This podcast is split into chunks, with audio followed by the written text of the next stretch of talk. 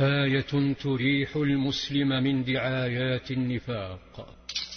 التفت صلى الله عليه وسلم إلى رجاله وهو في بيت عتبان بن مالك وهم يتهمون رجلا بالنفاق.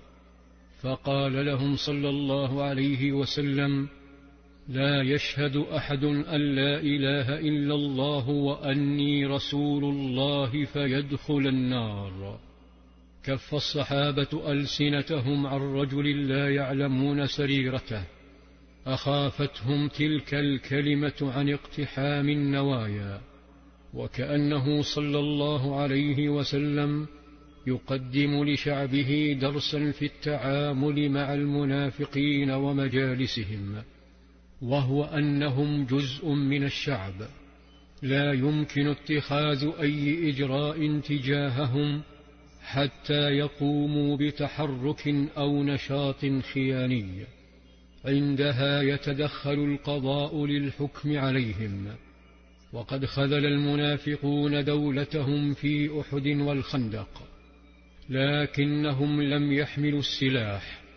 ولذا فلم يصدر من القائد صلى الله عليه وسلم شيء تجاههم.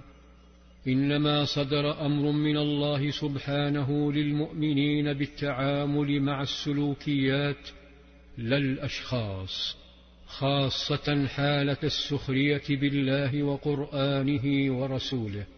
فقال وقد نزل عليكم في الكتاب أن إذا سمعتم آيات الله يكفر بها ويستهزأ بها فلا تقعدوا معهم حتى يخوضوا في حديث غيره.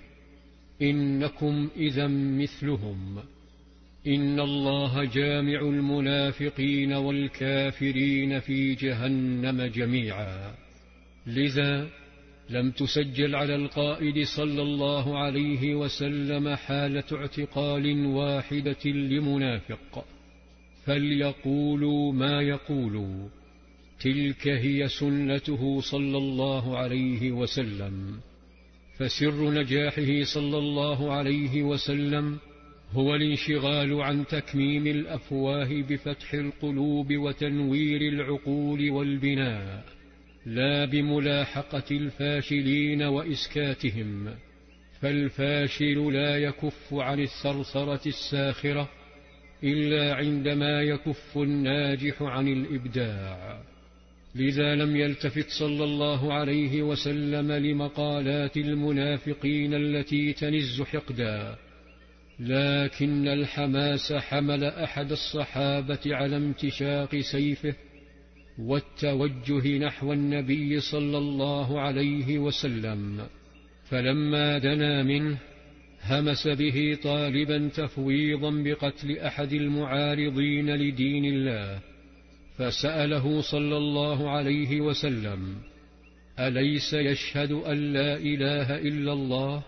قال بلى ولا شهادة له.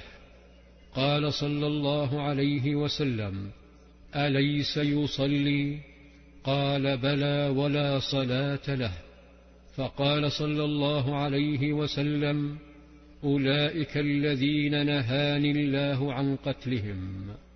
فالمسلم غير معني باقتفاء مواطئ القلوب ولا مراميها فهي مسافات مهلكة تتلاشى فيها الأعمار وتهدر فيها الجهود والطاقات.